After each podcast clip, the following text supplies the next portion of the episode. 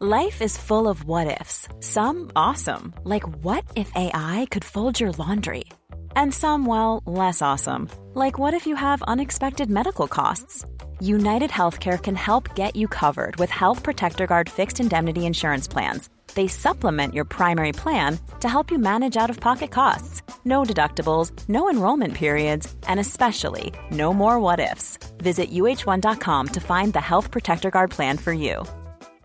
Hey, I'm Ryan Reynolds. At Mint Mobile, we like to do the opposite of what Big Wireless does. They charge you a lot, we charge you a little. So naturally, when they announced they'd be raising their prices due to inflation, we decided to deflate our prices due to not hating you.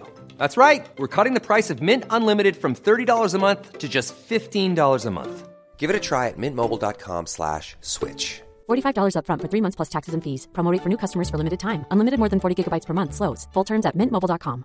There's never been a faster or easier way to start your weight loss journey than with PlushCare. PlushCare accepts most insurance plans and gives you online access to board-certified physicians who can prescribe FDA-approved weight loss medications like Wegovy and Zepbound for those who qualify. Take charge of your health and speak with a board-certified physician about a weight loss plan that's right for you. Get started today at plushcare.com slash weight loss. That's plushcare.com slash weight loss. plushcare.com slash weight loss.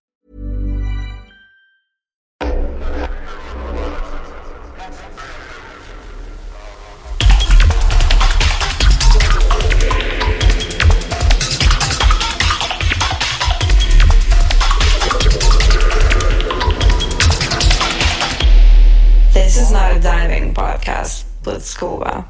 Welcome to the show. I'm Scuba. This is the Not a Diving podcast. And we have launched on Patreon. As of last week, if you check the show last week with Dubfire, you will know this already. But we are rolling on there. Um, so the main podcast is always going to be free to wear, so don't worry about that. But there are two tiers on the Patreon feed. First of which gets you bonus podcasts, of which there is one up already, which is an AMA podcast with me. And there will be another one going up this week, which is my full set from Nitsa in Barcelona last weekend.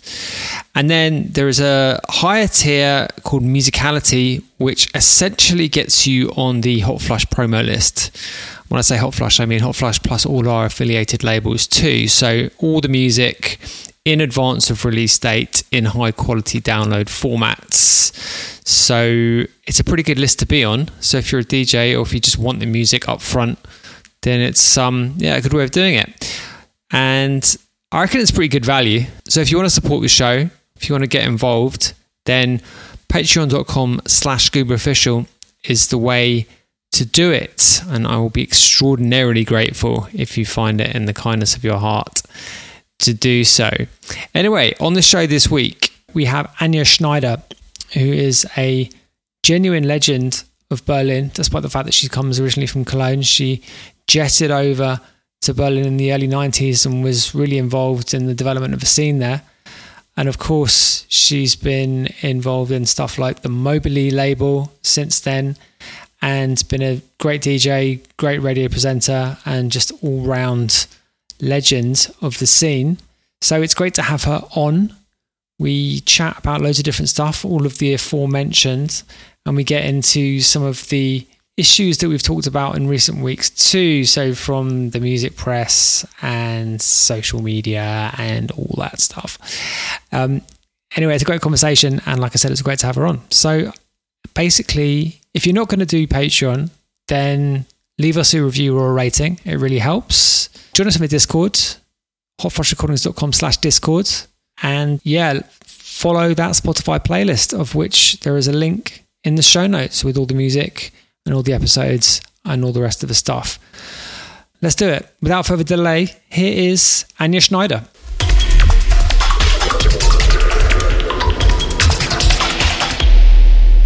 Anja Schneider, welcome to the show. How are you doing? Hi, thanks for inviting me. Hello, hi. Hi. Right, I'm just going to uh, I'm just going to jump in with a question. I've got a, a habit now of, of jumping in with with questions. Um, so a lot of your career has revolved around radio. Yeah. um, well, certainly, it's certainly it's been a big kind of feature of it.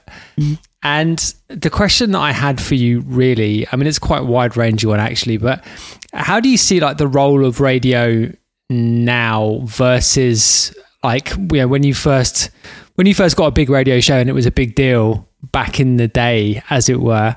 Like, tell me tell me about how you see it now versus what it was back then.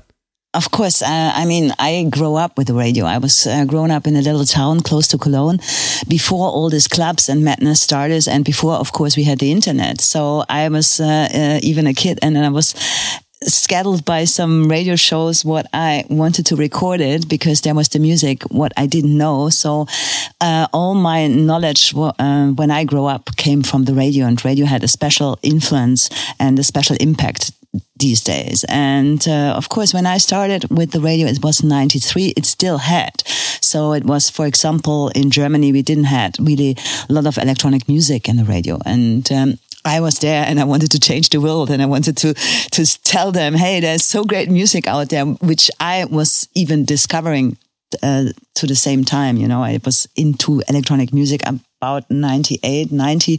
It started. So, and then I was moving to Berlin and discover all these wonderful clubs and DJs and completely different lifestyle. And, um, at the same time, I was working already at a radio and I had the feeling, okay, I have to bring, I have to show the world what my experience is. And of course, nowadays it's completely different, you know, because we have the internet, what I told you. And of course, we have special genres for every music. You can find whatever you want, special music shows. But when I mainly grow up, it was all about the radio. And, um, so for me, this role when I grow up, also when I made the first electronic music show here in Berlin and in Germany, it was completely special and something different. And of course, a lot of people known me because of my radio show and what I did in the past. So this was a really, yeah, was was helpful for me. You know, this was my social media during this time.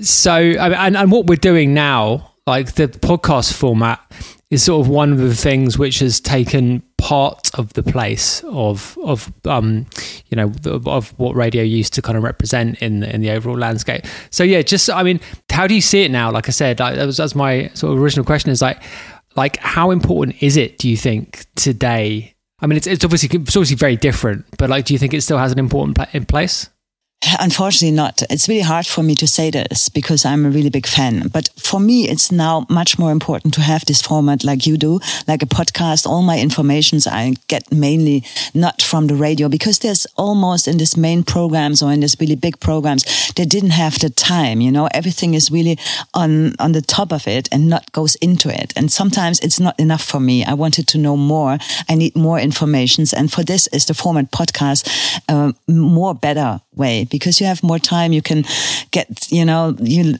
it's in radio, everything is two minutes 30, even the songs, you know, and this is boring. and this is not enough for me because we are all, we living in a really you know, short time world with all this, like, you know, we can find our dates in 30 seconds or whatever. But sometimes for me, it's not enough. Sometimes I need more time. I need more time for information. I need more time for music. I like tracks when they eight minutes 70 to play it from the beginning until the end because it's a story. And uh, for me, it's not really good to have everything reduced in a short time. And this is why I love this format like podcast. But of course, I'm listening to radio still. And I still had a radio show daily in Germany until last week. And, but I couldn't do it anymore. Until last week, really? The last one was just last week? Yes, it was. Uh, I mean, I had radio 25 years and then I stopped and then I had like an offer from a really nice, uh, from a classic radio station. They, they made something like an indie, organic, deep house uh, format and they offered me a show what I could create by myself in a drive time every day doing five to seven. And this was an offer during the pandemic, which I quite like because I came from radio and I wanted to be out of the night. You know, the special dance music is always so terrible times. And they offered me five to seven. And I was like, really? And I can do whatever I want? Yes, you can. But of course, sometimes uh, things are changing. And then in the end, it turns out it was not so like I thought. And of course, I did it almost for a year. And um, then I was also too much a DJ because I had a show for two hours per day and I didn't want to repeat myself. So, and I completely didn't have uh, on my radar how much work it is, you know, because we need to search music 10 hours per week and I want to make it good and I want not to play too cheesy music. I want to play good music. And this is like, I was completely, I did it now for 11 months and now I felt like really empty. I didn't even had the, the fun to listen to music anymore because it was only work, work, work. And I was all the time sitting on my computer, listening to music. Can I use this for my show? Is this good? And it was a little bit too much. And every day no. And then you have the gig started and coming in and I still have the label and want to produce. And I had a feeling I'm super empty and I need the fun on music again. So I had to stop this. I mean, when the when the fun stops, then yeah, something has to change, right? There's just it definitely should be fun. Yeah, absolutely, always. I mean, radio radio was also fun, you know. I love this format still, but I don't like how it turns out, you know. I think some of the big radio and media uh, companies they missed a chance and they they to to be modern and to go with the flow and go with the time. I mean, there's some certain programs hopefully still in the world, which is good. But it's so maybe it's just my mood because I stopped the radio and I'm like, okay, it's it's done now. But I never say no, you know. I still love the me- the media and I love to talk and I love to play music for other people. And sometimes I like it also when the people don't see me, you know. Right. Yeah. Yeah. Sure. It's interesting what you said actually just then about how you know those kind of bigger corporate stations missed the chance like what like what what would that have been like what would that have looked like to you if if, if there had been a a bit more of a kind of proactive effort from you know the bigger kind of corporate stations to kind of maintain in a media environment where things have changed so much mm-hmm. um, hopefully I got it right. I think they missed the chance to go with the time and even to take the time. For example, when you play special music, to make more information about the music. I mean, I was also like a lover of, of um, music journalism, which was always a little bit difficult, especially when you became an artist, you know. But I think right it's still there and people want to know something. And I think it's still important also for the new generation to let them know that it's not a two uh, minute 30 track and that there's an artist behind this that worked for this probably long time, had a career before, has a um, development and stuff. And it's, yeah, I think you have to go a little bit more deeper. And this is what I think miss missed some stations and also to go deeper with information news and you know let people speak and all this what we have now on the on the social media or on all these channels you know. So this is something where we had to um, improve ourselves i think. It's interesting that you mention music journalism because I've I've got into a little bit of trouble yeah. on the show talk, talking talking about music journalism and the demise thereof. and actually, I had a, quite a long chat with uh, Dubfire last week on the show about this, and he was um yeah, uh, let's just say he's not too happy about the way music journalism is at the moment. So like, and I, I sort of see, see it in a similar kind of a way, I guess, and I'm you know, we had Melissa Taylor from Taylor Communication on the show, and we talked about this a lot. And she was kind of giving the other point of view, sort of defending um, defending the media industry a little bit. But I just sort of feel like, in a similar way you've just described with radio, you know, I feel like there is appetite for more information. And we kind of like have this stereotype view of like decreasing attention spans and all the rest of it which is true up to a point and you know there are there's plenty of evidence of it. But i do feel like there's you know there's appetite for for more information out there and there's opportunities for like media outlets outlets to um to deliver that. So how do you think how do you feel about that in the context of the you know the wider media the kind of like i guess the journalism thing how do you think about that I'm absolutely sure that there is a demanding for this and people want this. And of course, you mentioned Melissa Taylor, and she is absolutely an exception in music journalism. I don't know any artist who's happy about the music journalism and especially how it turned out nowadays, you know. And if we start on this, this conversation, I think no one is happy about it. And, um, I think there is a demanding there and we just have to deliver. I have the feeling that the people want to know more about music, about genres, and wanted to know also about the deeper informations and uh, just the information there's a festival going on and it starts on this time and ends at this and these are the DJs, you know? So also sometimes I think of course, it's all running by money, I think, but sometimes people have to know also the truth. How was it at the festival? Was it good? Could I get my drinks? Was the water cheap? You know, this normal demandings also. And this is completely missing. I'm missing this. You know what I mean? Did I get your question right? I'm not sure. I'm sorry. Well, I mean, yeah, I mean, totally. And I think this sort of similar criticism, well, I, I think it's the same basically everywhere with media now, right? It's just seems like there is a sort of financially driven kind of editorial choice to just kind of just dumb everything down basically yeah. and just do the bare minimum and um, just like just fill the uh, allocated time with almost nothing you know just just just enough which i find extremely frustrating you know i mean there are exceptions to it i mean like for example, on, on in the in the UK, like you know, BBC radio has always been pretty good and has and continues to be pretty good. You know, in in comparison certainly to commercial radio, but but even even there, I think it's um. Uh, there is definitely room for improvement, and with with the press, I mean, I don't want to bang on about the press too much because I've already done that too okay. much on, the, on okay. this show, to be honest, of the past few weeks. But yeah, but but just going back to what you said earlier about how you first got into radio. I'm presuming you didn't get straight in a, as a presenter, or or did you? What was your route into radio in the first place? No, of course not. Um, I I came from a completely different angle. So I was studying communication and marketing, and I was working in an advertising agency.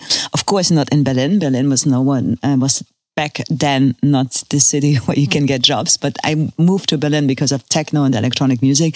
And then, of course, I found a job here, which was a little bit funny. And then I just heard it about a pirate radio station called Kiss FM. It was a DJ radio. No, back in the days, it was like a multicultural radio station what was done somewhere downstairs in Neukölln.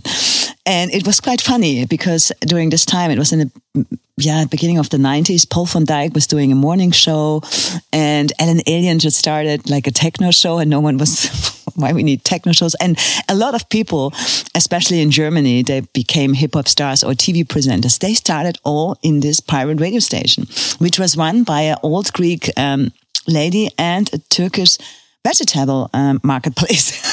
Don't know. This was really, it was a really funny story. And this is how everything started. And I was the only one. I was coming from Cologne and I was working already in an advertising agency and I was organized. And this was my advantage. And of course, no one could pay there something, but I went there and said, Hey, um, I like your music. I like your style. And do you need help? And I'm really structured and organized. And they were like, yeah, because no one during this time, uh, known how we're going to send letters or something, you know, or maybe, and it was just mainly in the morning, got on the telephone. And of course, no one had a mobile like, Hey, can you do a show? And can we do the Polish show here? And then was DJ Tomekk coming, which was a really famous hip hopper in Germany. And it was really, really funny. So, and I went there and I brought the structure and then we got a frequency we were on, on air, and it was really funny. And we were doing really crazy things. And then, of course, um, we all became older, and money was playing a bigger role in our life. And I uh, started a job at a um, really commercial radio because they know where I'm coming okay, from. Okay, okay. Let me let me let me stop you there. Let me stop yeah, you there. of course. I want I want to ask you about pirate radio because you know I'm from London and pirate radio is a huge huge thing in London and has been basically since the 1960s, I think, is really when it kind of kicked off.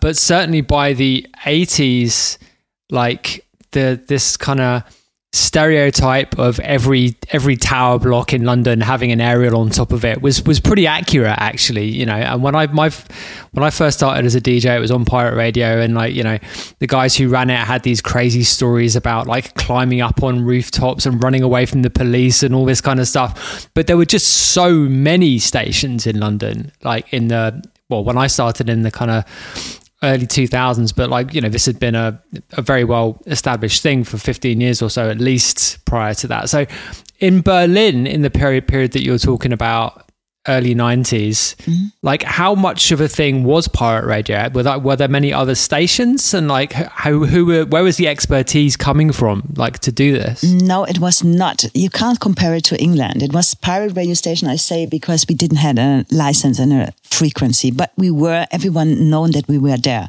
We even had a marketing office which was a little bit funny. yeah. So, uh, but we didn't have the, the frequency to to be on air on a regular radio. You always had to be, you know, with your uh, radio somewhere on the window looking to the sun and you could reach us, you know, but uh, everyone known us and, uh, and we were trying to get a license and it took us for four years or five years and we did really crazy stuff during this time, but we were the only one in Berlin. And, um, because Berlin had. When you say really crazy, sorry, let me, let me interrupt you there. When you say really crazy stuff, what, what do you mean by? Yeah, really, by I remember when the officials from the from the media they was had a new frequency and people can apply for this. And of course, we were there since four years. People known that we are the crazy shit from Neukölln, calling now DJ radio. We started with multi multicultural whatever, but now during the time we changed to DJ radio, which because it was more fits to Berlin, and. Um, so we try to get a license and a frequency. And during this time, for example, when the people sit together, the the senator and everything, and talking about who should give, you know, who who they would give the frequency, we did like a demonstration. We did a walk, and we invited actually during this time Wu Tang Clan, and we had a little truck, and they were playing on the truck. So I even have the really yes, wow. crazy shit like this. And we did, of course, in the nighttime. Wait, hang on, wait, whoa, whoa, whoa, whoa, whoa. Which which members of the Wu Tang Clan? were, were present at that. Okay, so now we're coming to the truth because I was already there and I was the I was 91 and I was completely techno. so of course I was okay. not so interested because but now when I see I mean of course we didn't have all pictures but sometimes we see each other and we have some groups and when we talk about this what we did it's really crazy but um, for me it was I was more for the administ because it was a really big thing that we did this demonstration I was not uh, able to to talk with them and to head them. And but during this time, I remember they were not so famous, there was other people like. Well, it's, it's, funny actually. Let, let, me sorry, let me interrupt you again, just to say that uh, I had Levon Vincent on the show the, a couple of weeks ago. Yes, and he dropped a knowledge bomb on me, which was that Wu Tang Clan basically killed house music in New York, which I didn't quite put it like that, but that's pretty much what he said. He, he was like, as as soon as like Wu Tang dropped in a big way, which I guess was sort of like more like 93. So yeah, a little bit later after than what you're talking about. But basically, the demise of sort of clubbing as a cool thing, like a kind of like, you know, the kind of like the hip thing to do in New York was directly caused by Wu Tang Clan, which I didn't know. I hadn't know about that. Anyway, that's sorry. That's just be. an aside. I interrupted you. Carry on.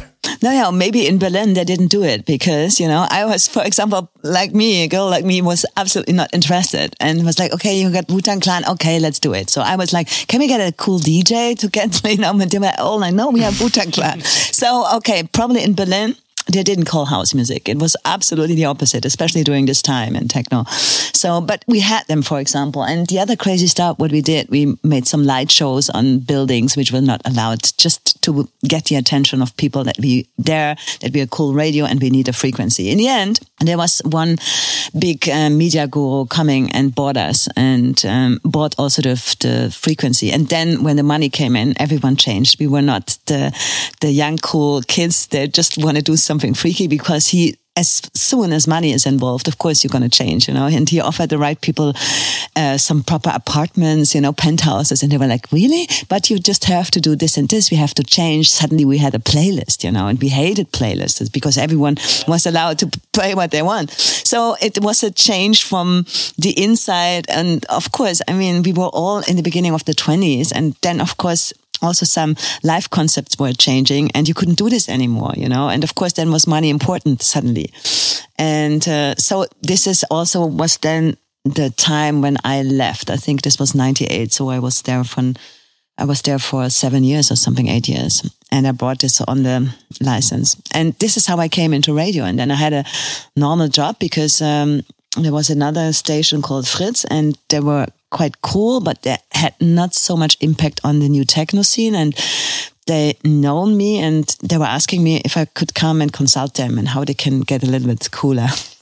okay, they're gonna hate me if I say right. this. okay. So and no, I, I, mean, I, I've Fritz is Fritz is still going strong, right? I'm pretty sure. Yes, it's still yeah, yes, and uh, so yeah, I, I yeah, yeah. I've, I've, i remember I've I have played on Fritz. I know, but okay, so what I want to do instead of going instead of doing like the full history of radio thing seeing as we've been covering early 90s Berlin, let's stay there for, for, for a moment because, because one of the things I've been doing on the show generally is trying to kind of chronicle different music scenes at different moments. And I haven't had too much on Berlin actually. Like I've had a bits and pieces from the kind of 2000s and that sort of era, but I haven't had anyone yet who was really around in the like the you know the the um that classic early Tresor you know the, the, the real kind of storied legendary period that you've just been talking about from a kind of radio perspective. But like you mentioned that you moved there in the first place because of that music. So tell me about i mean how did you know about it? Because by i mean as my understanding was that it wasn't a huge thing. It was obviously a you know it was obviously a, a key cultural thing but it wasn't like like a massive like scene or anything, but it was a very cool scene. But I mean, I, I, am I'm, I'm grasping here. Explain it all to me, please, from from the first hand perspective. Of course, I know that Berlin was the place because the wall came down, and I heard about their party parties, and the techno scene is completely different. It's kind of like an anarchy. Everything is possible. And I came from Cologne, and there was everything organized, you know, and the cool people, or um, there was just discos, and at four o'clock, uh, four o'clock in the morning, uh, the audience changed, and all the nightlife people came, you know. So, and this was my my my first step into techno. And then I heard Berlin, yeah, there's something growing. People like us doing parties, you know, not this disco club uh, owners. And of course, there was some fanzines and there was the front page. And of course, if you like this music, and there was a record shop in Cologne where I was going and get my first mixtapes, you know, I was this Kassettenmädchen, we're going to say in Germany, because you were just, I was all the time running around this record shop and it was a Chicago record shop and I was of course afraid to go in because I was really young and I had no idea but I just remember I liked this fucking music there and it was this cool guy standing so in the end I was going in there and hmm. and then they got me as a client and they always sold me the tapes and with mixtapes, so Chicago tapes. And so I know it. And they had some fan, fanzines and stuff. So I, of course, I know that Berlin was the city to go there. And of course, I've been, and I've been for the first time to the Tresor. And I told this story many, many times. This is why I'm not telling the story here. And this changed my life. I had the feeling, okay, there's something going on. Um, and I want to be a part of it. I don't want to be consuming this. It's, it's something I had directly the understanding this is something bigger. And this is something what catches me so hard that I want to change my life. So I gave up my, my job in the advertising agency and my nice life in Cologne and completely changed and gave a fuck and was just raving. But I was raving and also I came to Berlin and, and went to all these clubs and with really big eyes and just consuming this and was looking to everyone. I was just in the beginning, I was just like standing there and dancing and know everyone, but I didn't know anyone. I had no friends. But of course, this changed. But it was just for the music and for the vibe because I never felt this before. And I knew directly this is going to change everything and it's going to be something bigger. And I want to be a part of it. And I knew directly that I had to come to Berlin because the vibe was there different than in every other city in Germany. Sorry. Right. yeah, yeah, sure. Okay. So, okay. So I was discussing with Dubfire last week um, the differences between what was going on in America, like North America, and particularly New York, but also with a kind of with an eye on you know Detroit and Chicago, which are obviously the cities which are most commonly kind of given credit with coming up with the music but the differences in how like the like the scenes and the actual kind of culture developed around that music right? So he was saying to me which i was extremely surprised by that quite early on a lot of american djs were looking to the to the uk for their kind of cues and for like the kind of barometers of success that they had for themselves were largely defined by like whether they were getting in the, the UK music press, which I was, which kind of blew my mind to be honest. but obviously there were there was different things happening around Europe too, and which were kind of distinct from that. And my understanding of Berlin is that it was very um, it was very distinct even in the context of the rest of Europe and and very sort of its own thing compared to what was happening in, for example, London and Manchester.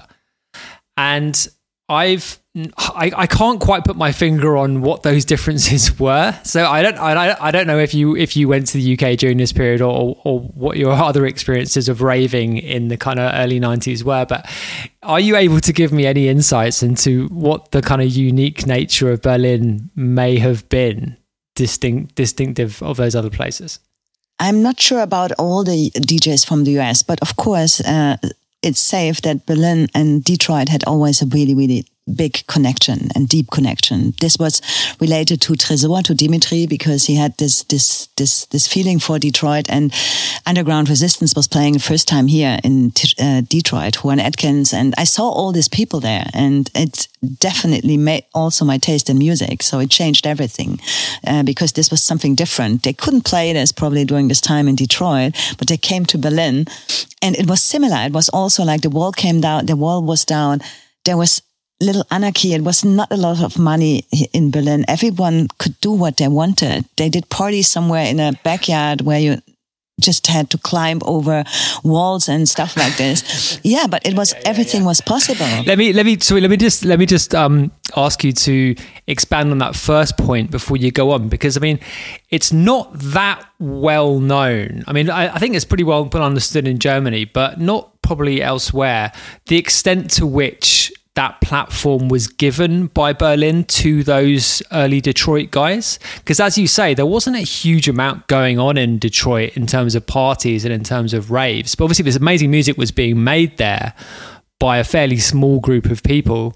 But and, and being released on records, and those records were making their way over to Europe. Yeah, of course.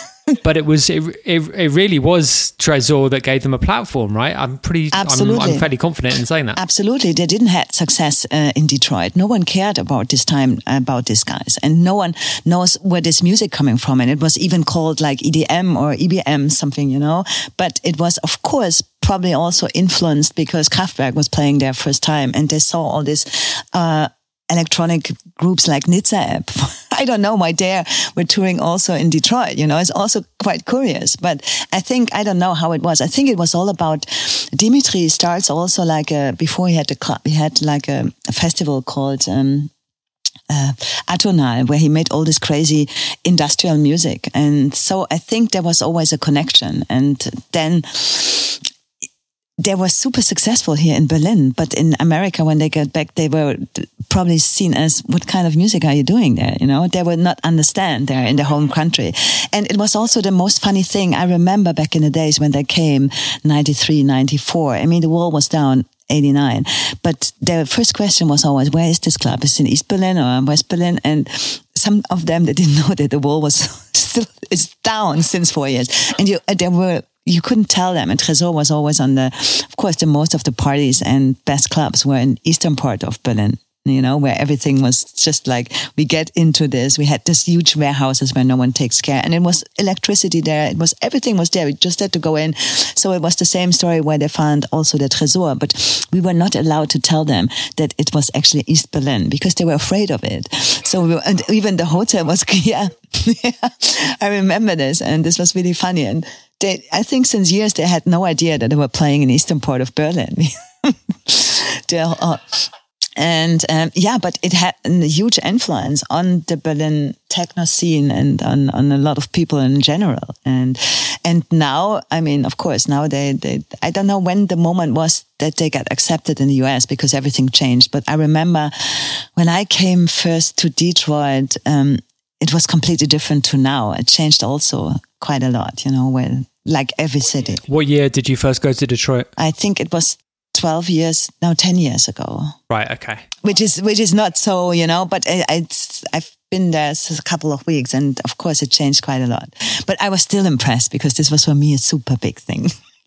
and I was uh, really, really pregnant, and I was like, I don't care. I have to go to Detroit. I, this was my my biggest wish, and because it's such a this city had so much influence of my life, and um, this was quite interesting, and it still has. And and it's funny because now I think most of the musicians from there they they never moved you know a lot of people asking them why you're still in detroit i can understand it now you know because there was the time probably when they could had a better life in Europe for traveling gigs and stuff like this, you know? You're right. There is definitely that kind of identity, that kind of community there uh, amongst the producers. Mm. And there's obviously been like a few different, there's a few generations deep now, you know, like from the very first group through to, you know, through from the kind of quote, quote unquote second wave, like Carl Craig and those guys. And then like, you know, and now there's uh, more recent people.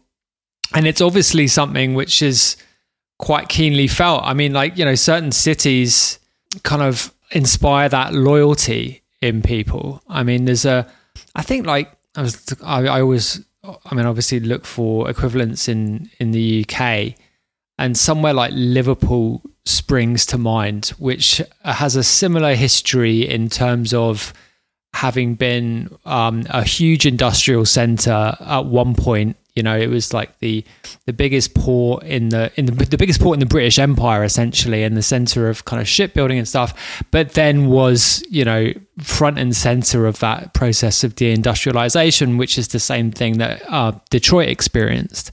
And so you have this kind of like real like kind of experience of poverty and deprivation that goes with that process. And I think that's that can bring people together, you know, and or give them a sense of, Absolutely. you know, it's us against everyone else. And I think I, I kind of get that mm. when I've gone to visit Detroit. There's definitely a similar sort of um, mentality uh, around people that Both cities, Liverpool and Detroit, have a huge music history and huge huge artists. Well, yeah, yeah, yeah, exactly. Yeah. also totally. Liverpool, you know, still love this.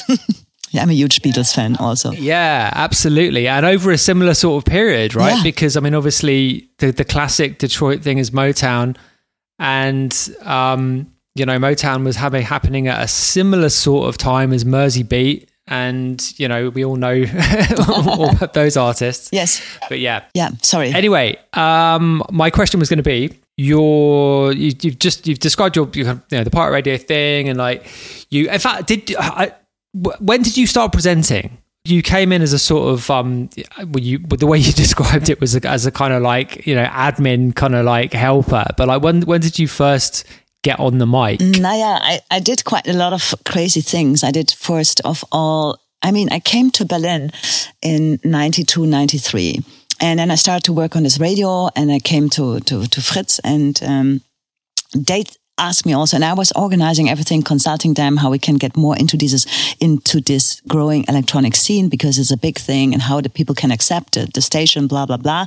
And there was the Love Parade, what was quite big things. And uh, then I had the idea because the club scene was during this time a little bit difficult. We didn't have like now the EasyJet ravers. I mean, we don't have them now too, but because of the other situations. But it was quite, you know, we were all there was a lot of clubs and not this amount of people. We were all didn't know what's going on. And the Love Parade was still like cool.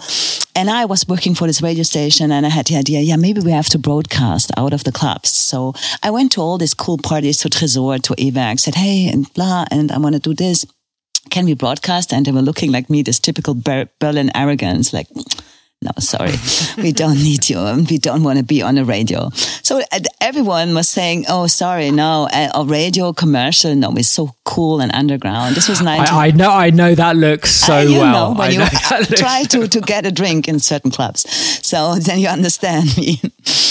And I was like, okay, going home, said, okay, no one wants to work with us and they don't want that we broadcast their club nights. And I thought, maybe we should do something by ourselves. So, and I had a friend who had a really cool boat and it was in Mitte there where now the, the Kanzleramt is. And I said, yeah, maybe we should stand up the boat and then we start Friday, six o'clock.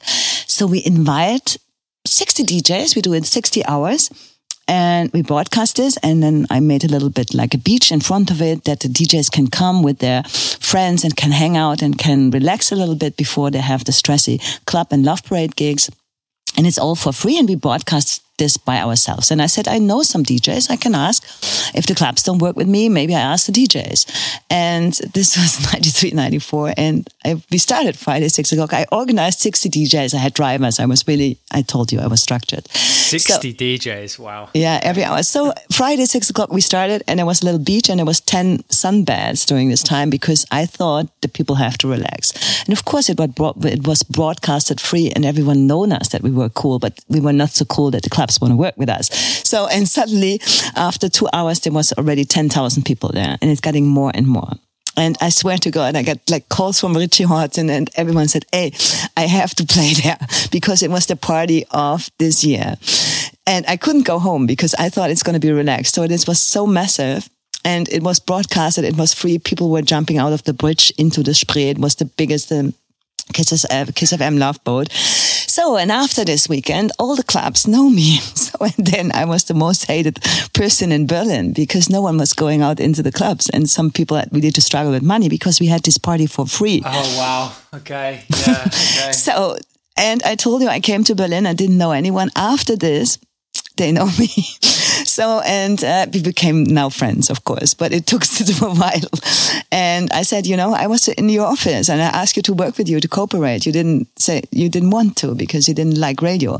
So we did our thing by ourselves and we didn't steal the DJs. The DJs want to come to us because they want to play there because it was so big. So, and this was how I get into all this and was known. And then, um, I was, um, yeah, worked then as a professional radio in a professional radio station. I worked as a program manager and marketing and all this. And I was always worked for electronic music to get more cool music into the program. I created programs. I wrote concepts for this, but I never was presenting it by myself and then there was then after I think eight or nine years, my boss came to me and said, Hey, why are you always doing this brilliant concepts and not doing this by yourself? Because you have the knowledge.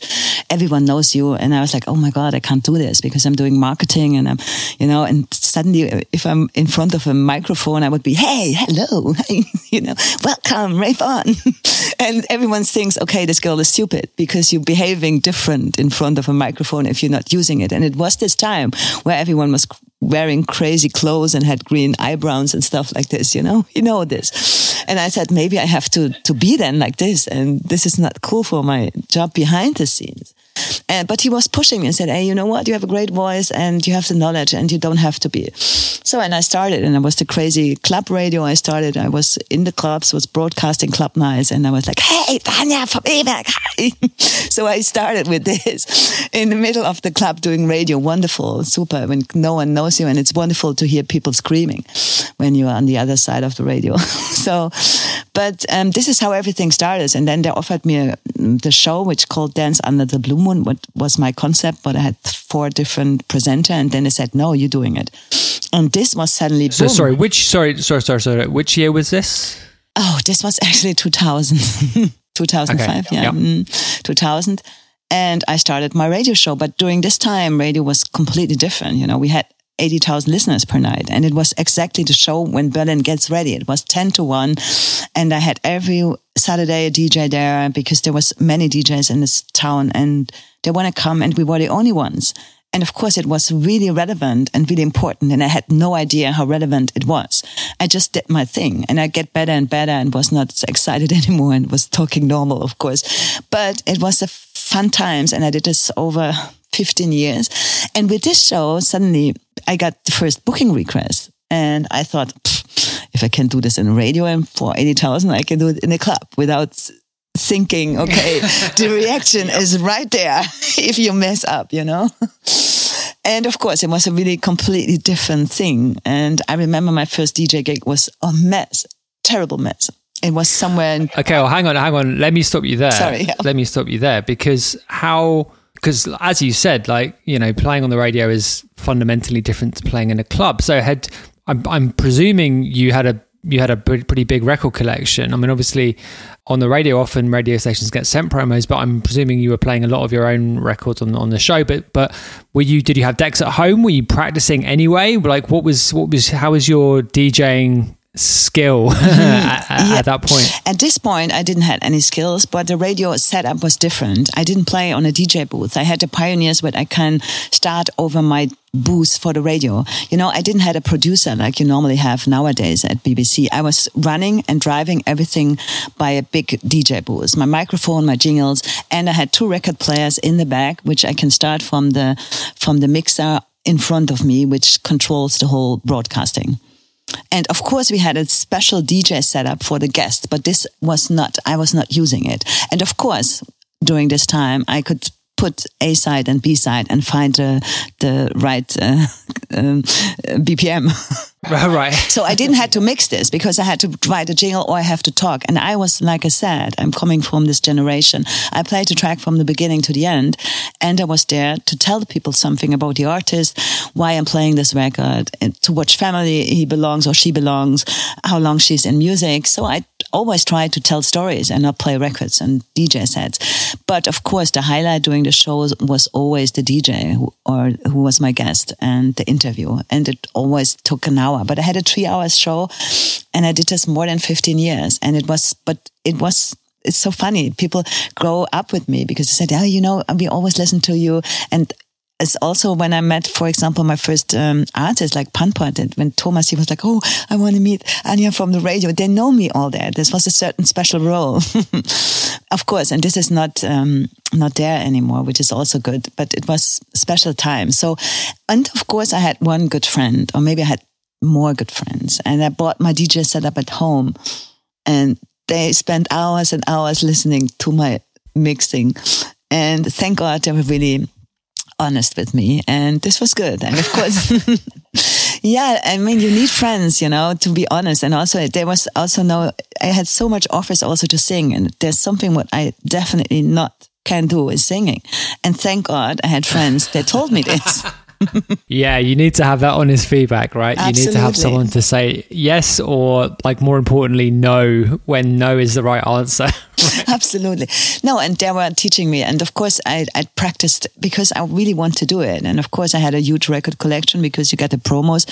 And then, of course, um, I bought quite a lot of records because the cool stuff you didn't get as a promo back in the days, you know?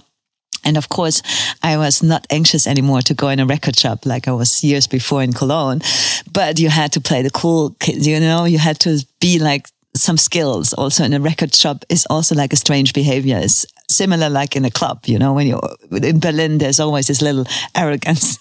and of course, it took time if I got accepted there and I got the cool records, you know. and uh, yeah, yeah, I mean, record shops have their own etiquette. You Absolutely. know, it's, it's very much a um, it's almost a code, right? You kind of get to know like how to be, how to behave and how to talk to people, and it's completely ridiculous. But it's it's the same everywhere, actually, with every record shop. Absolutely. So it took me a while, but of course I had skills, and so I had to go to record shop because I had to buy the records and because I want to play them, because I was still a fan and enthusiast, and this is what still is my motto. I want to play music for people. You know, this is also why I still like radio, and I did this job. Yeah, what I did the last year with every day playing, having a show. Yeah, but um, and then I tried to to uh, because then I had my first DJ gig and it was of course a mess. Even if I practiced, but it was completely different from everything what I experienced. Okay, let me then. let me let me tell you my my story of yeah. my first DJ gig because I was it was also a mess and um but I practiced so hard and when I when I had when I did my first show if stood, in my bedroom playing on my decks, I was really good. Like I was a really good beat matcher. I was great. I was like, yeah, and people would come in. It was when I was when I was at university, and people would come into my room and be like, "Wow, this guy is a shit hot DJ." And I got in the club. I got in the club, and what messed me up was I didn't realize how loud it was going to be and how the extent to which you need closed back headphones if you're not used to it. So I had these headphones which were completely inadequate, and I couldn't hear a thing. And it, and therefore it was a total disaster and I was distraught. I was absolutely just like I couldn't believe how bad it was. And everyone was just like you're not very good are you? You're actually quite shit. Like mm. so tell me about your tell me about no, your no it's, it's quite the same. I also practice a lot and I did it at home and you're set up when you're in safe environment you're like okay got it.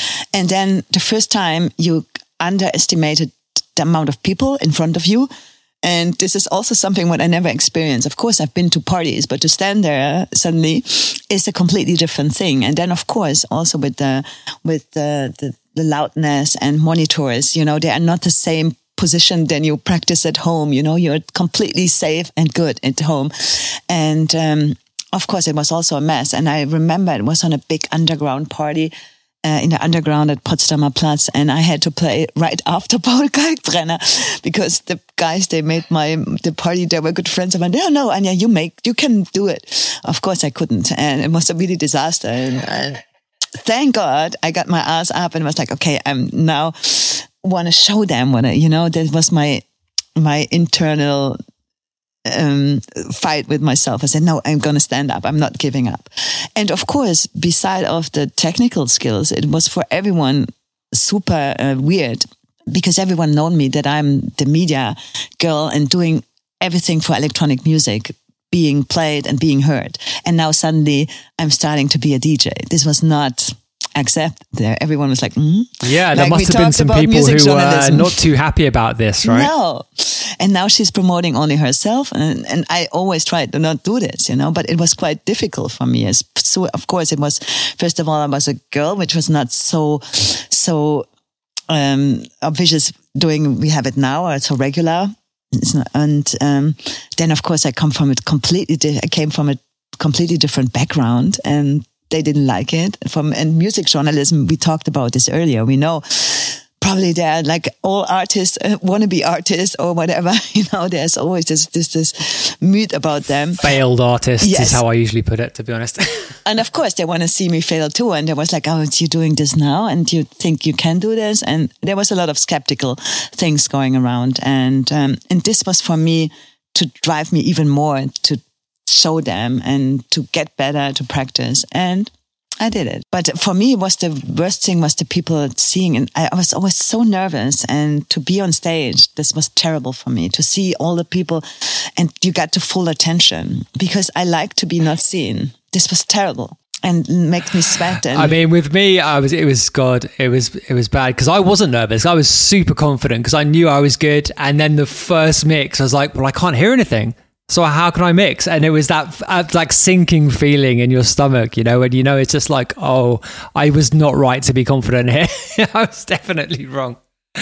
But but let me let me ask you, um, like, was there a like a key like turning point? Would you say in your sort of DJ career in your mind? Was there a moment at which you could?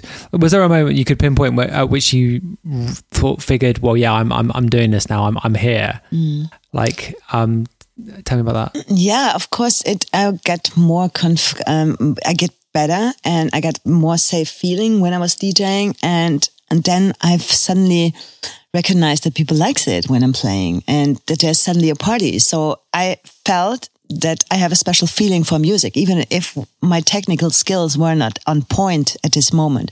But I had a feeling I can take the, I can play the right tracks for this moment. So, and people appreciate this. And of course, there was suddenly, suddenly more requests. And, um, it was a lot of fun for me. So my, also I was not nervous anymore. I get more into this feeling to stand in front of people. So, um, it was but during this time it was completely different. So I was super happy that we had no mobile phones, you know, like nowadays and stuff. this would even this would kill me. Yeah, absolutely. Oh man, I would oh, not even yeah. so do this, you know, anymore. Go on, sorry. Yeah. So and then I got more safe and, and con- convenient, and then I said, okay, I'm doing this now. And then I stopped my marketing job at the radio and keep the show, and uh, started my own label. Yeah. So um, I was going to ask what were you playing? Like when you when you first started to play in clubs, like what kind of music were you playing? Um, of course, it was during 2000 and there were uh, 2004, 2003. And of course, there was this huge minimal hype in Germany. And I played mostly German music. Sorry. So I was completely obsessed with all the great German labels like Kompakt, Perlon, um, you know, and then of course later on there was Minus, there was uh, I love and Poker Flat, of course. So this was more the minimal driven labels where I was into it. Okay. And to what extent was that minimal sound dominating Berlin specifically? Because this is a kind of conversation I've had with in fact I had this conversation with Melissa and she she surprised me by saying that she thought that mm, um, Berlin in the sort of early to mid 2000s was actually quite diverse musically, and which was not the impression I had of it. I mean, I, I, I don't have first hand experience of this. The first time I came to Berlin was, I think, t- 2006.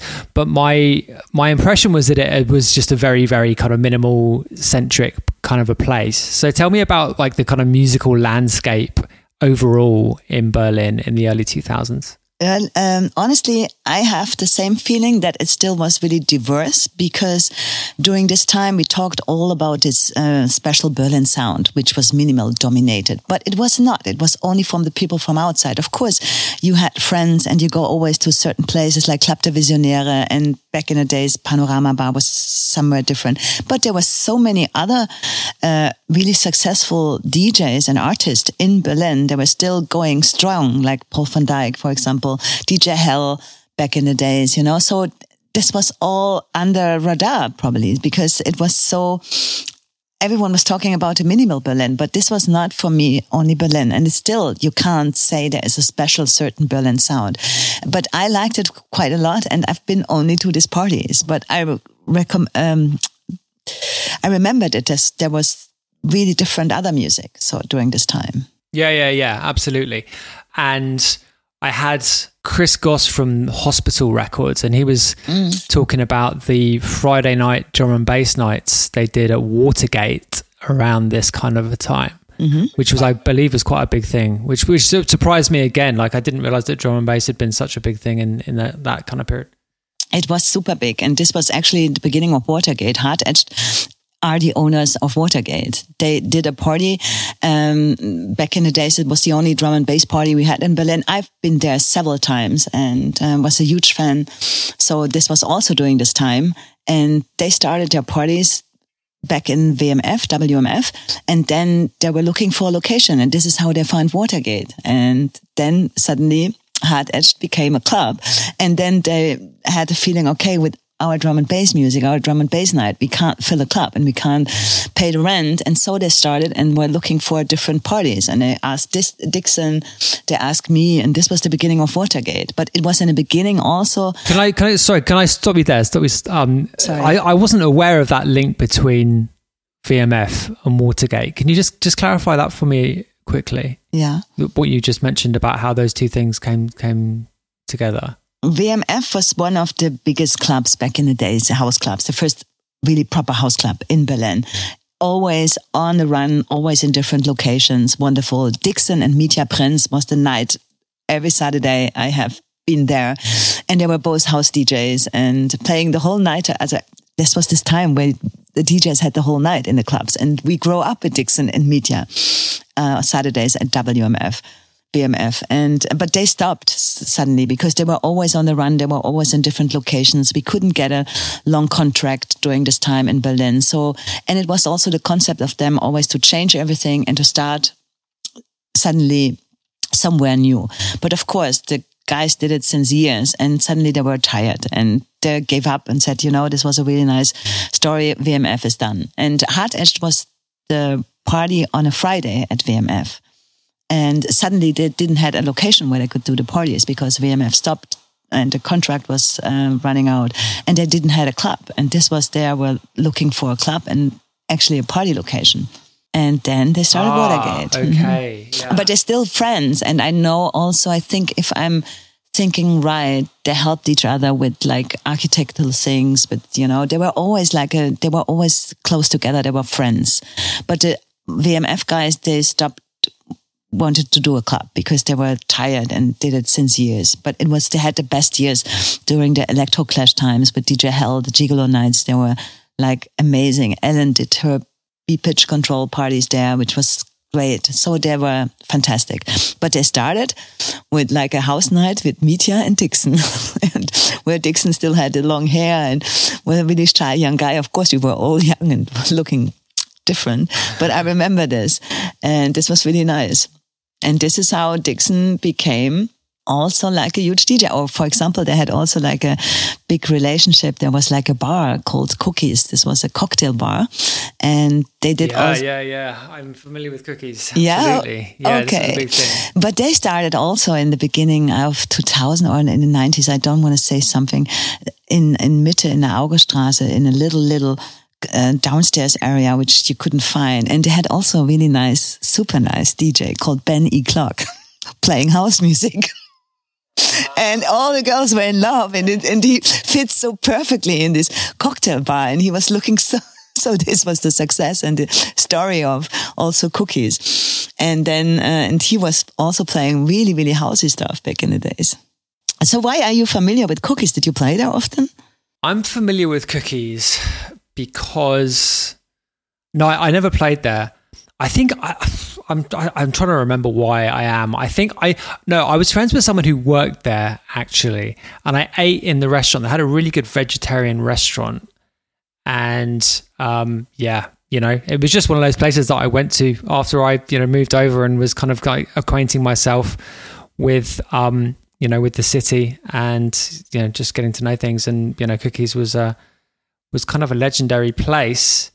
So just going back to WMF, there was a a sec they, there was a second WMF venue because I remember going to WMF, but it's not the WMF that you're talking about, the one that the kind of nomadic one that moved around.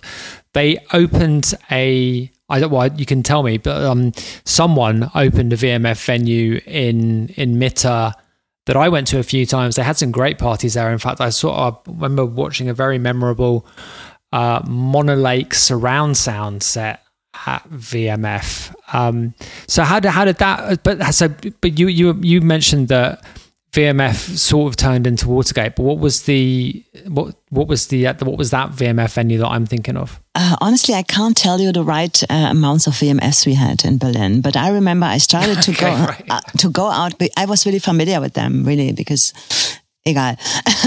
but uh, I remember the first uh, WMF I was going was the original one. This was actually the the this was also in East Germany at the Potsdamer Straße, and there was the signs of WMF still on the. It was an old building of this this company. And this is why it called WMF. This was the first one. Then I remember one at um, Ziegelstraße, Johannesstraße, and then one at, which was close to the river. I forgot about the street where it was. So there was quite a few. And then in the end was also, uh, I forgot about it, but, it, but there was a lot actually. There were a lot. WMF clubs. And it was always like a huge thing because it was part of their story that they had only a little contract in between and they're staying there for a year or maybe eight months. And they did so much great work there, architecture wise and club. This club was had a special feeling. It was always something really, really, um, interior wise, really, really cool. And so it was always a big thing and people get, get bored after a year and then they build it up somewhere new. And this was amazing. But of course, if you do this, like, you know, in the last five, six years, then you are some, at some point you are very tired and you can't do this anymore. Yeah, that is a huge undertaking. I mean, I guess it's fun for a bit, but then, uh, like uh, like you said, like everyone gets old at some stage. You know? Absolutely. And then, of course, there was no places in Mitte anymore because of the uh, the normal thing what happened, you know, and hello gentrifizierung. So there was nothing. Every club was suddenly not in Mitte anymore because it was not possible. And Berlin was, of course, not this Berlin anymore, what we discovered in the beginning or mid 90s. So, and it changed quite a lot. So, and it was more and more difficult. And there were always a club in Mitte and they didn't want to go out of Mitte, which was nice. Yeah. I mean, I'm. I've I've mentioned uh, like seemingly on every episode of this show that I moved to Berlin in 2007. So I'm just going to say that again for everyone who's um, bored of me saying that. I, moved to Berlin in 2007 and was well, I had the impression that I was late arriving. Clearly, I wasn't that late, but it's it had changed significantly since the wall had come down. And like by the time I got there, Mitte was definitely fairly well gentrified, and there quite a lot of the clubs had moved out, and Prenzlauer Berg was already kind of a leafy suburb. Um, and the kind of attention and the kind of cool venues were moving to like Kreuzberg and like to a lesser extent Neukölln and, and Friedrichshain. But can like I guess what I guess my question is going to be like that that was the kind of process but like, were there were there any kind of like hard events which like precipitated those changes at any point, or was it just a kind of gradual? Sort of like a gradual process of money coming into the city and things moving around or, or were there any like you know big events which which um, precipitated those changes? As some people uh, would hate me for saying this, but I still believe and think that Berlin was never ever a city for big events.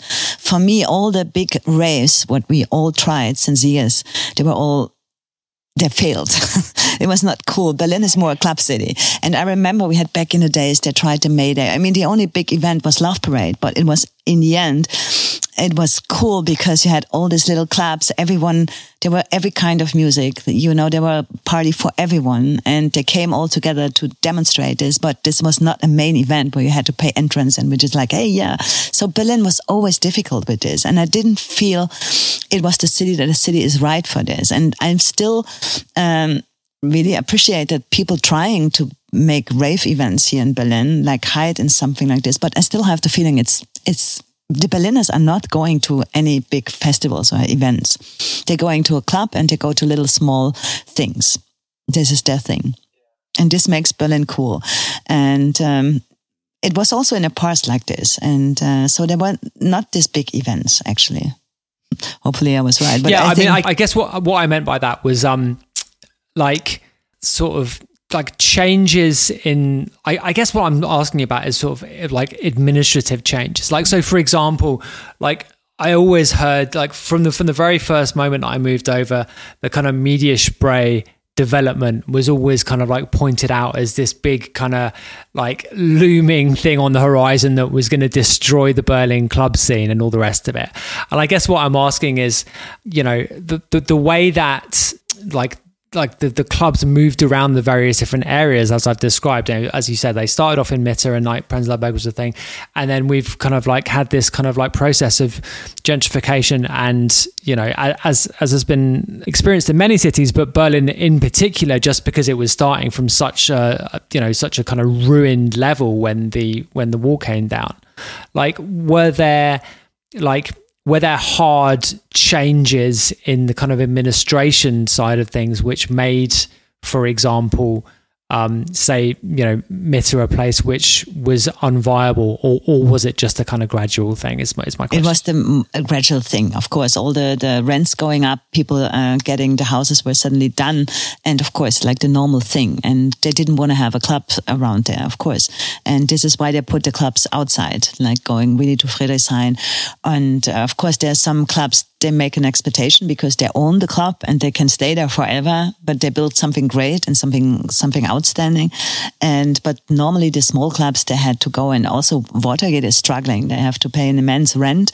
Um, but it's already clear that they're coming an autobahn in the next 10 years, which could be a difficult or could be a problem for Else, Renate, Watergate, and all this, but it's still not worked really? out. But yeah, so this, but it's always, it's like a normal process. This is happening. And especially when you look at these Berlin clubs, these little hidden places, all these crazy places, like also Renate or the Club der Visionäre, this is something what you can't actually find somewhere else. And this is something really special in Berlin. And of course, it's, it's a matter of time, you know.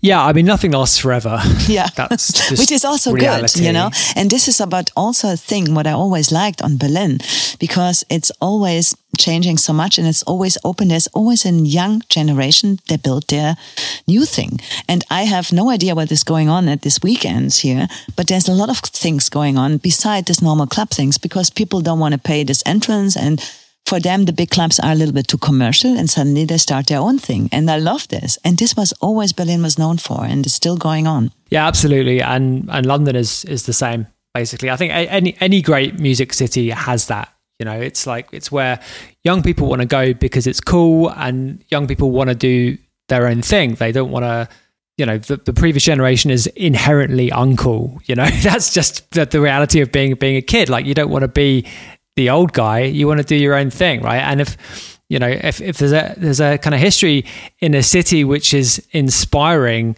I think it's inspiring largely in a way to to, to kids to do their own interpretation of that history rather than just you know just copying it. You know, and and it's as I said, true and very true in London as it is is in Berlin. I mean, we can see this on the whole music uh, generation right now, even in our scene. But I have the feeling they're copied. I can't imagine what you're referring to. Um, so let me ask you about record labels because you mentioned earlier that you started one, and I'm pretty sure you were referring to Mobilee in 2005. Um, so let me ask you a general question about labels then. Um, which I have asked other people, other label owners on the show, which is kind of a similar question to what I asked you about radio, which is how has the record label changed over time, or rather, how has the the kind of place of the record label in this in the scene, as it were, changed in your opinion? it changed quite a lot because music is, has not this value what it had before, and of course, it's everywhere um, you get everywhere music, you get it for free, and it's quite hard and difficult to run a record label and to get also seen and heard and do something special because now you have so many record labels. You know, I think what I said, I talked to Beatport once, and I think they have twenty five thousand records coming out every week. You know, and it's it's crazy. And when I started this we were lucky that we didn't have this, you know, that it was not so big and that was still a thing. But of course, it's for me, it's very important, especially also as a DJ, because you get so much music and you have some record labels or, you know, they were driven by some people, this music you like. So for me, it's kind of like a filter for finding my music and to find tracks, what I want to listen to or to play for other people, you know but it's it's still a pain in the ass nowadays to make a record label for me. and it was completely different when I started. Right. Okay. So give us a little snapshot of those those two two things. Like what was I mean, I'm presuming well, 2005 if you started a record label you were definitely doing vinyl. That's that's for sure. Um, and probably not necessarily today. I mean, lots of labels still do vinyl. It's a complete nightmare trying to sell a record physically these days. Um, but yeah, tell tell me. Actually, let, um, let me ask you something different. Um, how much did you know about running a label when you started it? Nothing. and this was the good thing. you know, you know what? Every every person I've asked that question to always says the same thing, and it was the same for me as well. I knew absolutely nothing when I started Hotflush. But this was the time and it was wonderful. And I think this also makes something, I mean, we know what happens when now people with knowledge, with marketing plans, with business plans coming. And I miss this time. I miss this time where I was like, oh, sounding cool. Let's do it. And no idea. And you don't have to get into the timeline for the press. And okay, the vinyl was pressed also quite in time. You didn't have to wait nine or 12 months. So we just did it. And it was an enthusiasm there, which I'm missing now. This is terrible. And we couldn't post on social media this great record or when someone is playing it. We just did it and people find their way out there and find also the music by themselves because we had great record shops. We had great selectors. They helped people. And I miss this enthusiasm so much nowadays. And it's all, this is also why I stopped then Mobilee because I wanted to find myself again in this situation. But this situation is gone. This time is gone. And this is something that's really sad, you know, somehow. But of course, when yeah. I, but of course, when I, sorry. sorry, when I talked to it, I just had like a long conversation with young artists. For example, like um, I had the Baugruppe 90 for, they, they're really quite young. They're in the beginning of the 20s and just discovering techno, doing their own thing. And I can see when I talk with them the enthusiasm and how they're going to do it. They even have no idea what Beatport is, which is wonderful. Sorry, you know, because they're just doing this and making some videos, putting out on YouTube, and they get attention. And I can see this enthusiasm in these people. And maybe it's just a matter of time that we're losing this, and that we are driven by marketing and business plans and stuff like this. And I just want to have this enthusiasm back, but um, it's difficult. I mean, it's different now, very different, and the, the, the, enthusiasm comes from different places. So I think the, the, the problem with having had an experience like the one you described and like the one that I had, you uh, well, there's a tendency to uh, kind of assume that to have that experience, it has to have been, it has to happen in the same way, right?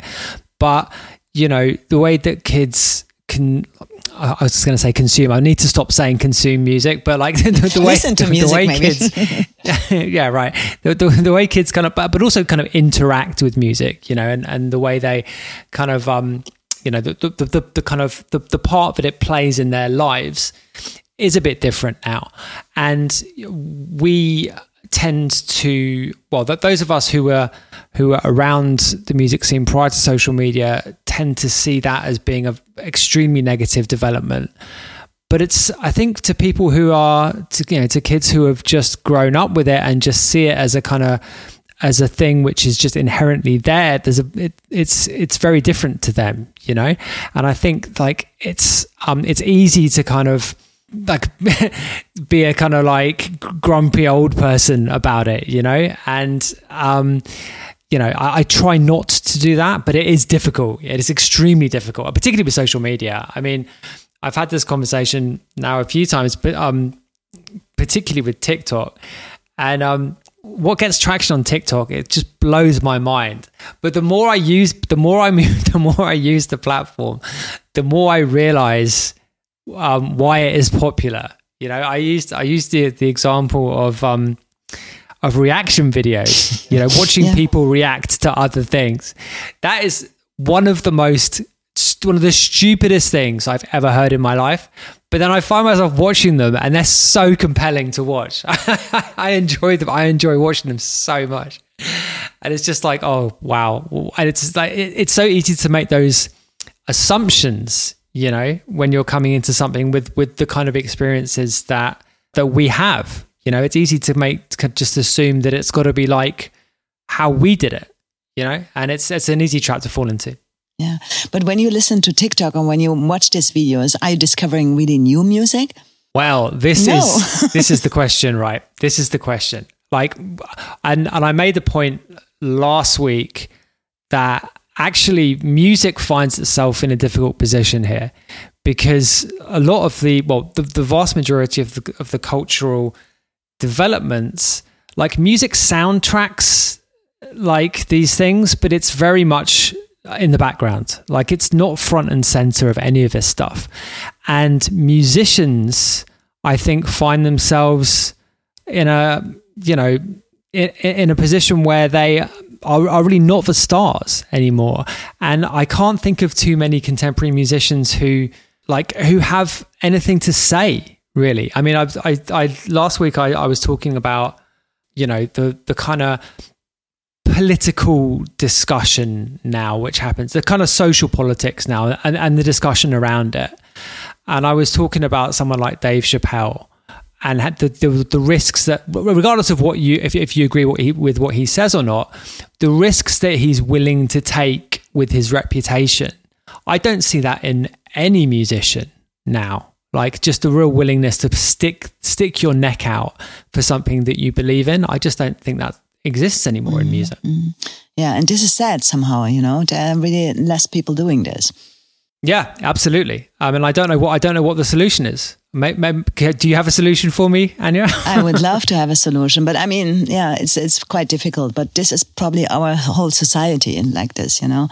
Um, so this is a bigger thing to discuss than only in music. I think we find this everywhere. Yeah, totally. But I, I do think that um, you know, music was like the big social changes of the the sort of late like mid to late 20th century like music was such a key part of all that you know from the 60s and then you know through 70s 80s 90s like i mean like dance music itself was a social movement. Of course.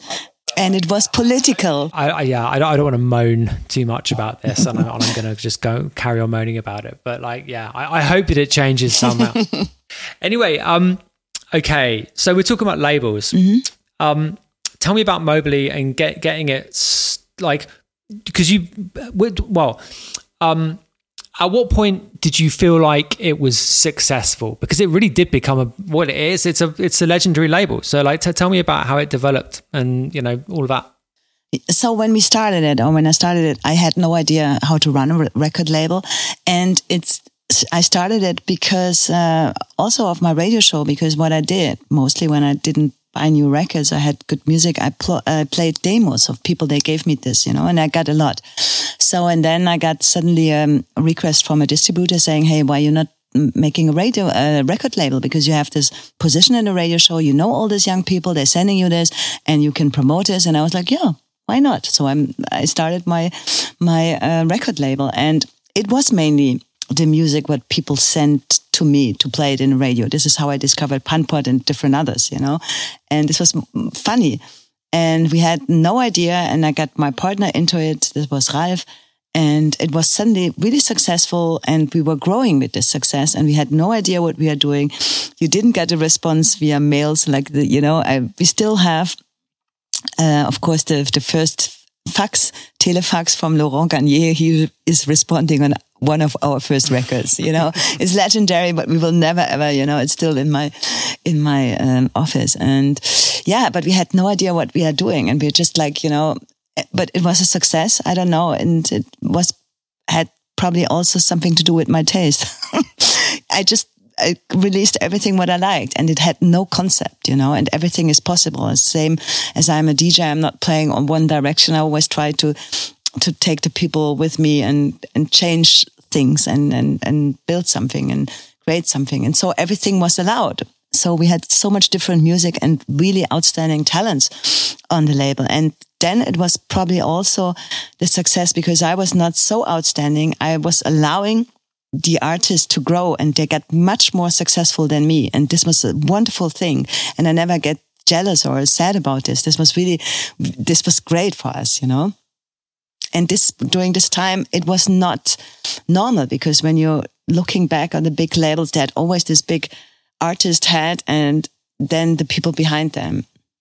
And this was at Mobilee completely different and this was good. Yeah, I mean, that's actually similar to my experience running a label. I've always found it extremely like motivating and exciting when you find someone new and they become successful you know when they be- build a great career for themselves and you've been a, been able to be a part of that it's really yeah. gratifying actually it's it's part of you know it's it's a big part of why it's it's so much fun doing it yeah and and I love to do this and I'm I've, of course times of coming and people will leave you. This is, but it's normal. This is like, you know, we all knew this and you have to be aware of this. But I would be never ever sad because I was a part of this career of this or that artist and this was wonderful. And, and so I see also my job. And maybe this was the success. I have no idea. But then, of course, we became bigger and bigger and we built a brand. We had these parties, you know, also this party, what we did on the rooftop in Barcelona, because actually I didn't have a booking no one wants to book me. And everyone's like, hey, yeah, you have to hang out more with this and this. And then like, hmm, no, I don't want to hang out and I don't want to be like friends and play in front. Just do an own party. And everyone was like, really on a rooftop? It's really hot on Thursday afternoon. Are you crazy? So, and the rest is became history and was a great party. And then everyone I mean, it was not such a great idea on the rooftop, of course, but it was only on our chance, you know. So um, yeah, and I think this is how it became, and and and created something together. And we were all during this time, and when you start something, the vibe is completely different. I remember we were going all together to Barcelona, stayed in one apartment all together. You know, and um, this was different during this time. And the good thing was we all experienced this for the first time all together for this, you know. So no one was already experienced or was already, oh, I came to so now already 10 times ago. So no, we were all there. We were super excited. We were, you know, first time in Barcelona. We walked to the city with eyes big, like, you know. So this was because we were so impressed about Barcelona. I want to say this. So, and this was maybe also special feeling what kept us together, you know? Yeah, absolutely. I mean, doing things for the first time is is always great. And when there's a bunch of you, it's it's even better.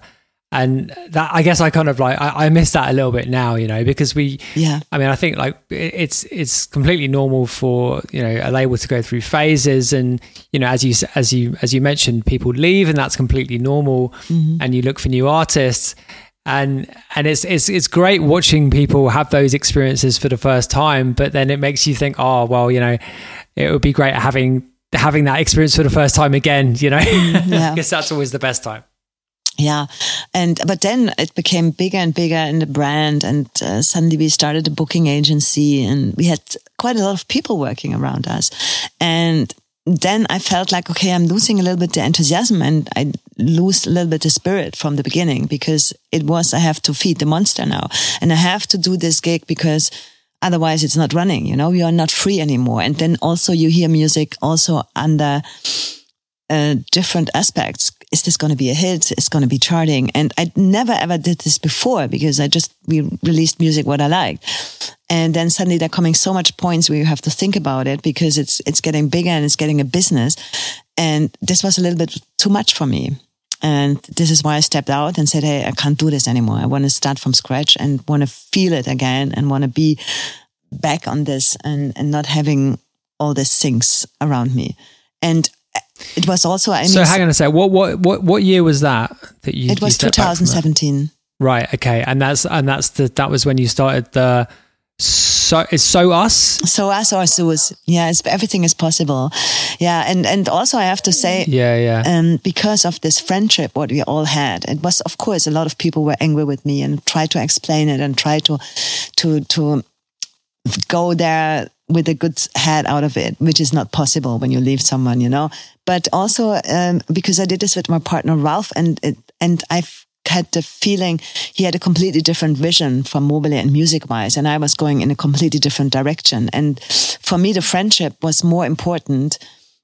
And I knew if I work with him together, it's going to be, we will be never ever friends again, which would be sad. So for me, was this also like an aspect and said, Hey, I can't do this anymore because the friendship is for me more, um, important than to run a business with you. And I gave it all to him. And he is doing now this Mobilee completely after his vision, after his music, but it's different and this is normal.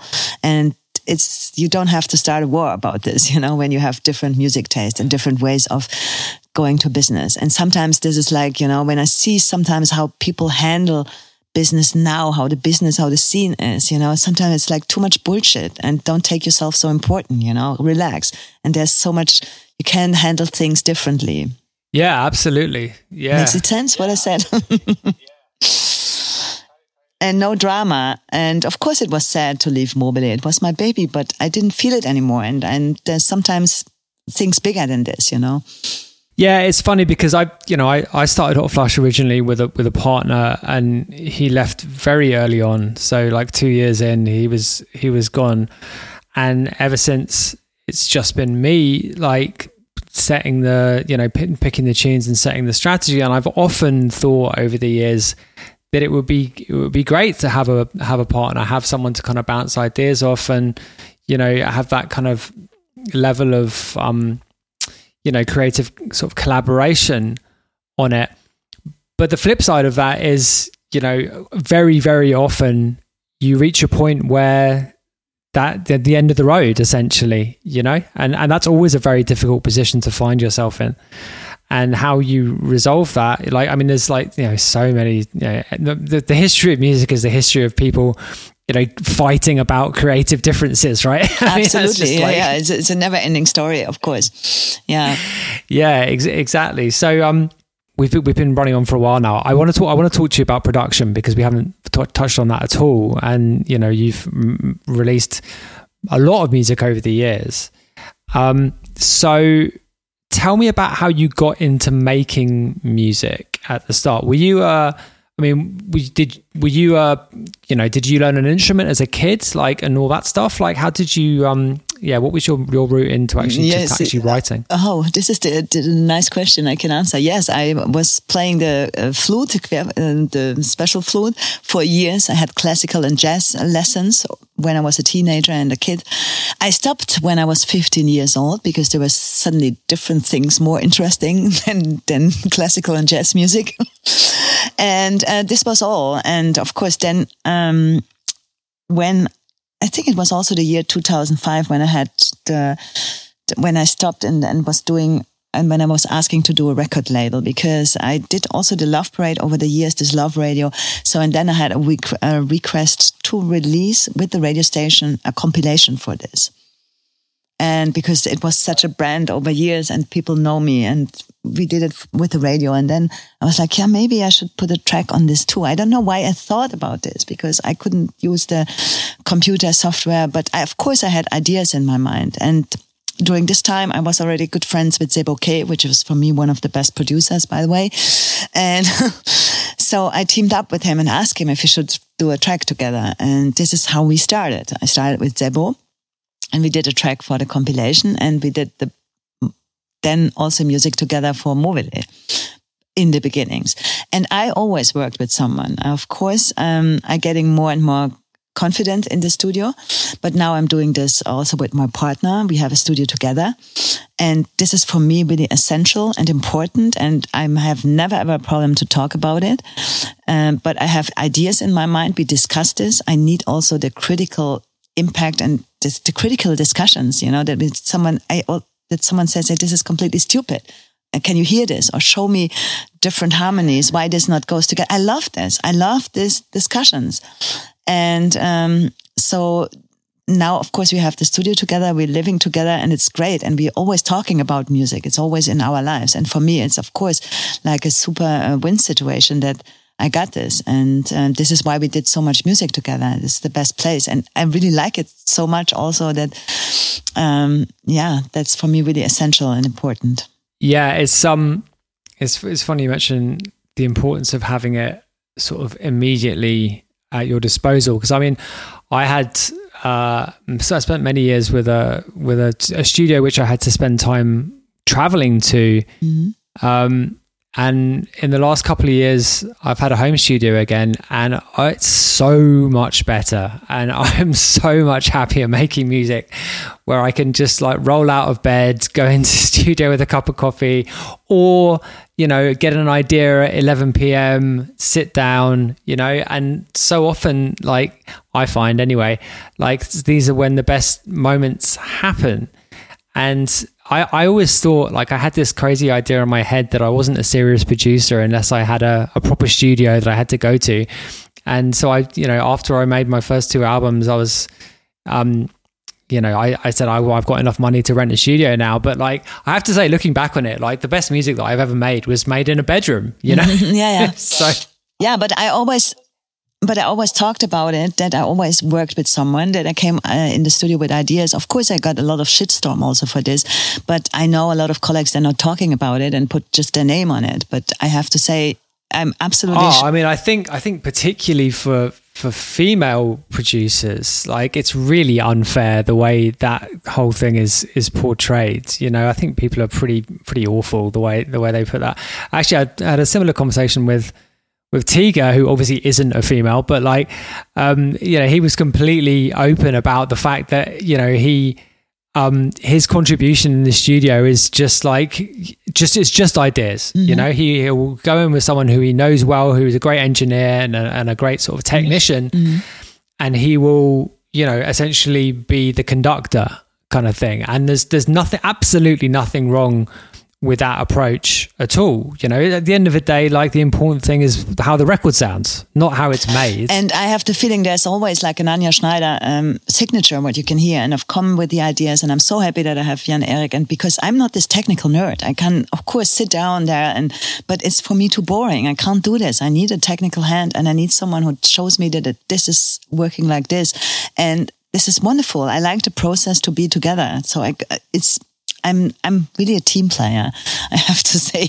That's good. That's, I'm the complete opposite. I can't. I find it very difficult to collaborate with people. To be honest, I think um, to my detriment. I mean, that's it, that doesn't reflect well upon me at all. I, I, don't think. Like I could, I can just, I could just about do it. Like you know, when you're remotely like sending stems back and forth, I can do that. But if I get in the studio with someone, I find it really hard. Mm. Yeah, I know. I mean, there are people like this, but um, thank God we I found someone who understands. so, um, okay. The last thing I wanted to talk about was albums. So I've got a list of questions that I've asked basically everyone who's been on the show who has made an album, and the first one is general. It's another general question about the changes. You can probably imagine what it's going to be. Like, you made an album. You last released an album in 2017, uh, which was the on on the new label that you started after you left Mobilee.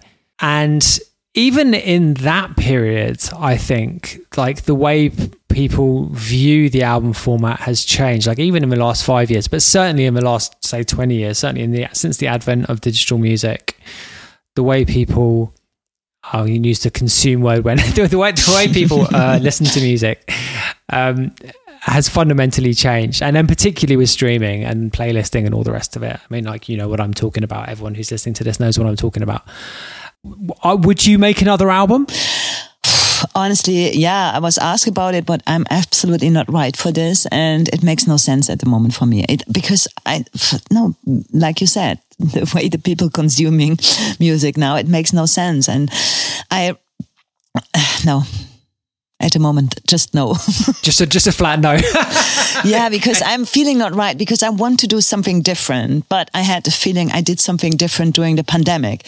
And now I'm ready for the dance floor again. It's super fun to go out and play. It's super fun to be with people. So at the moment, I don't feel there's a need uh, to do like an album because if I would do an album, I would of course would like to do something different which everyone says probably, but it's sometimes you can't change yourself. You know, you can't do something different because just the still human being you are. And um, no, but at the moment, I would not do an album. I'm doing a compilation for my label for the first time, and this is so exciting enough that I'm already done because I said before it's really record uh, label. It's doing a record label is a pain in the ass. It's a lot of work, yeah. and no one got it. How do you feel about like the album format generally? Like a lot of people who I've asked this question to have an almost kind of like nostalgia. Well, I mean, like, it's almost it's almost like a lot of people see it as a kind of like in almost like fetishistic terms, you know, like as if as a producer you like to to fully express yourself, you must work in an album format. A lot of people seem to have this conception. Like, how do you feel about the format more generally? Because I mean, obviously, when we're making dance tracks, they don't always translate well in into that um, you know 12 track format or whatever. So tell me how you feel about it more generally. I'm think I'm trying to think and to remember when was the last time I was listening to an album from the beginning to the end at home just like I did back in the days. I can't say when it was. So of course and sometimes especially as a DJ who get a lot of music and promos and a lot of music you want to hear, if I get an album and say, oh, 12 tracks you know, so terrible. But of course, sometimes I get like, oh, one, I want to listen to this album, then I forget about it. But then I hear some tracks out of the album, but I never hear an album last time from the beginning to the end. I think, and if so, then it's definitely not an electronic music album, which is crazy, huh? It's somehow, especially when you love this music. And I know that some artists and people really put so much effort into doing an album and then it's I don't think that it's valued in the end. And they're great artists and they released great albums last year and this year even. But in the end, it's ne- never get the attention what it should be because there's this one track which is running great or the remixes are well, but the whole album is not this attention what we get before. I mean, it's still like a nostalgic um, album. It's still nostalgic format for me, you know, format for me. You know what I mean? Yeah, absolutely. I mean, I recently listened to The Downward Spiral by Nine Inch Nails all the way through. Oh, yeah. And it was a extremely arresting experience. Like, I mean, but that that is that is an amazing album and it's a concept album as well, so it's supposed yeah. to be listened to all the way through. But I can't imagine Actually, hang on a sec. I the the the Boys Noize album that came mm, out yeah. last year Mm-hmm. I listened to that. I stuck. I, I went on a long walk and I stuck it on and I listened to it all the way through and I thought it was fucking great. I loved Absolutely. it. Really, really loved it. Mm-hmm. And it pretty much made sense as an album. I thought, like you know, because that's the thing. It's like you know, as I was saying, like dance tracks don't are, are, are often kind of an awkward fit with with that with that format. You know, it's like it doesn't always make a lot of sense to have 12 dance tunes in a row. And equally, when producers try to mitigate that by you know making if you have a house you're, a house house producer making an album you feel like you have to make a trip hop track you know to, to fill it out to make it more of a quote unquote interesting experience. And often that just doesn't work. But you know there are instances of it. But i think you're you're, you're totally right when you say that you know like it's just it's just not something that fits into people's lives that easily these days you know no, which is which is a shame. It's crazy no? and then if you listen at home then it's mostly like other stuff you know? The Boys Noize album was a really good example. I loved it too but i never listened it from the beginning to the end. I picked all the tracks and i loved every every track but i couldn't listen to all of it in one row because there was never the situation where it felt right, but it was great. And the other album also what I picked out because I was interested what the guys are doing was from Berlin, the Keine Musik, which I also find interesting. Um, yeah, but also not on one piece, you know, just always one, just give it the portions, you know, you have to separate it, which is crazy. Why are you doing then an album, just releasing the songs? yeah, yeah, totally. Well, listen, this has been great. Um, my last question that I've been asking people is just to pick out a couple of albums that, uh, that were important to you growing up, not necessarily your favorites, but mm-hmm. give me two or three, two or three records that were okay. important to you. Depeche Mode, Speak and Spell. Um, uh, Kraftwerk Computerliebe oder Computerwelt, I'm sorry. And the third one, I just, oh my God. I can tell you, oh my God, this is embarrassing. My first album. no, my first Come album, on, my first record, what I bought, and I loved it to the end. I don't know if you know this. It was a, sh- a shitty German band called Boney M. Night Flight to Venus. But it was a producer, and, and, I don't know if I tell something just something wrong, but I just uh, had a chat with Cassie last night, and she was back in the days married to Tobias, and Tobias was a sound engineer at Frank Farian, and he was the biggest producer right, of yeah, all yeah, this. Yeah. And I had no idea about the story, and this is now I get it together why he is so you know so fantastic and so so brilliant, you know hang on, Cassie was married to Tobias. Oh my God! Now we're coming here into the gala, into the, the, the, yeah. But back in the days, yeah. now we're gonna have this. Yeah. I'm a big fan of Tobias. Yeah, I absolutely. one of the one of the best things I've ever seen live mm-hmm. was Atom and Tobias absolutely. playing at a festival, three hours completely improvised. It was unbelievably great. Yeah, it was just amazing one of the best uh, music producers we have, definitely. And yeah, absolutely. Uh, talent, extraordinary talent. Totally. Anyway, this has been fantastic. Thank you so much for doing it. Yeah, it's okay. Yeah, thank you for inviting me. So I hope it was not boring. Yeah, that was Anja Schneider and really fun conversation. It's great to get some more info about early 90s Berlin. I mentioned that we haven't had too much of that but it was great to get it from someone who was on the ground at the time and really interesting insight into pirate radio and radio generally speaking in Berlin too. She was obviously extremely influential in the development of, of that whole thing and just in the development of Berlin as well generally. I think um yeah her contribution was pretty enormous I think. So yeah, great to have her on. Anyway, I think I've gone long enough today. Um, leave us a review or a rating.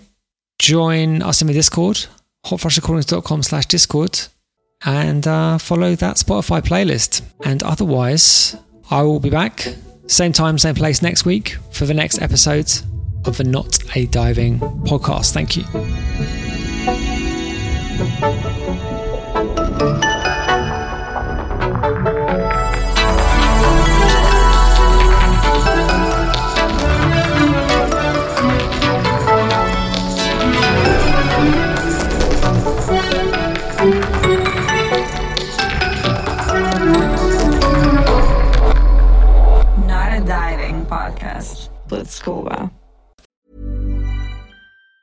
Even on a budget, quality is non-negotiable. That's why Quince is the place to score high-end essentials at 50 to 80% less than similar brands. Get your hands on buttery soft cashmere sweaters from just 60 bucks, Italian leather jackets, and so much more.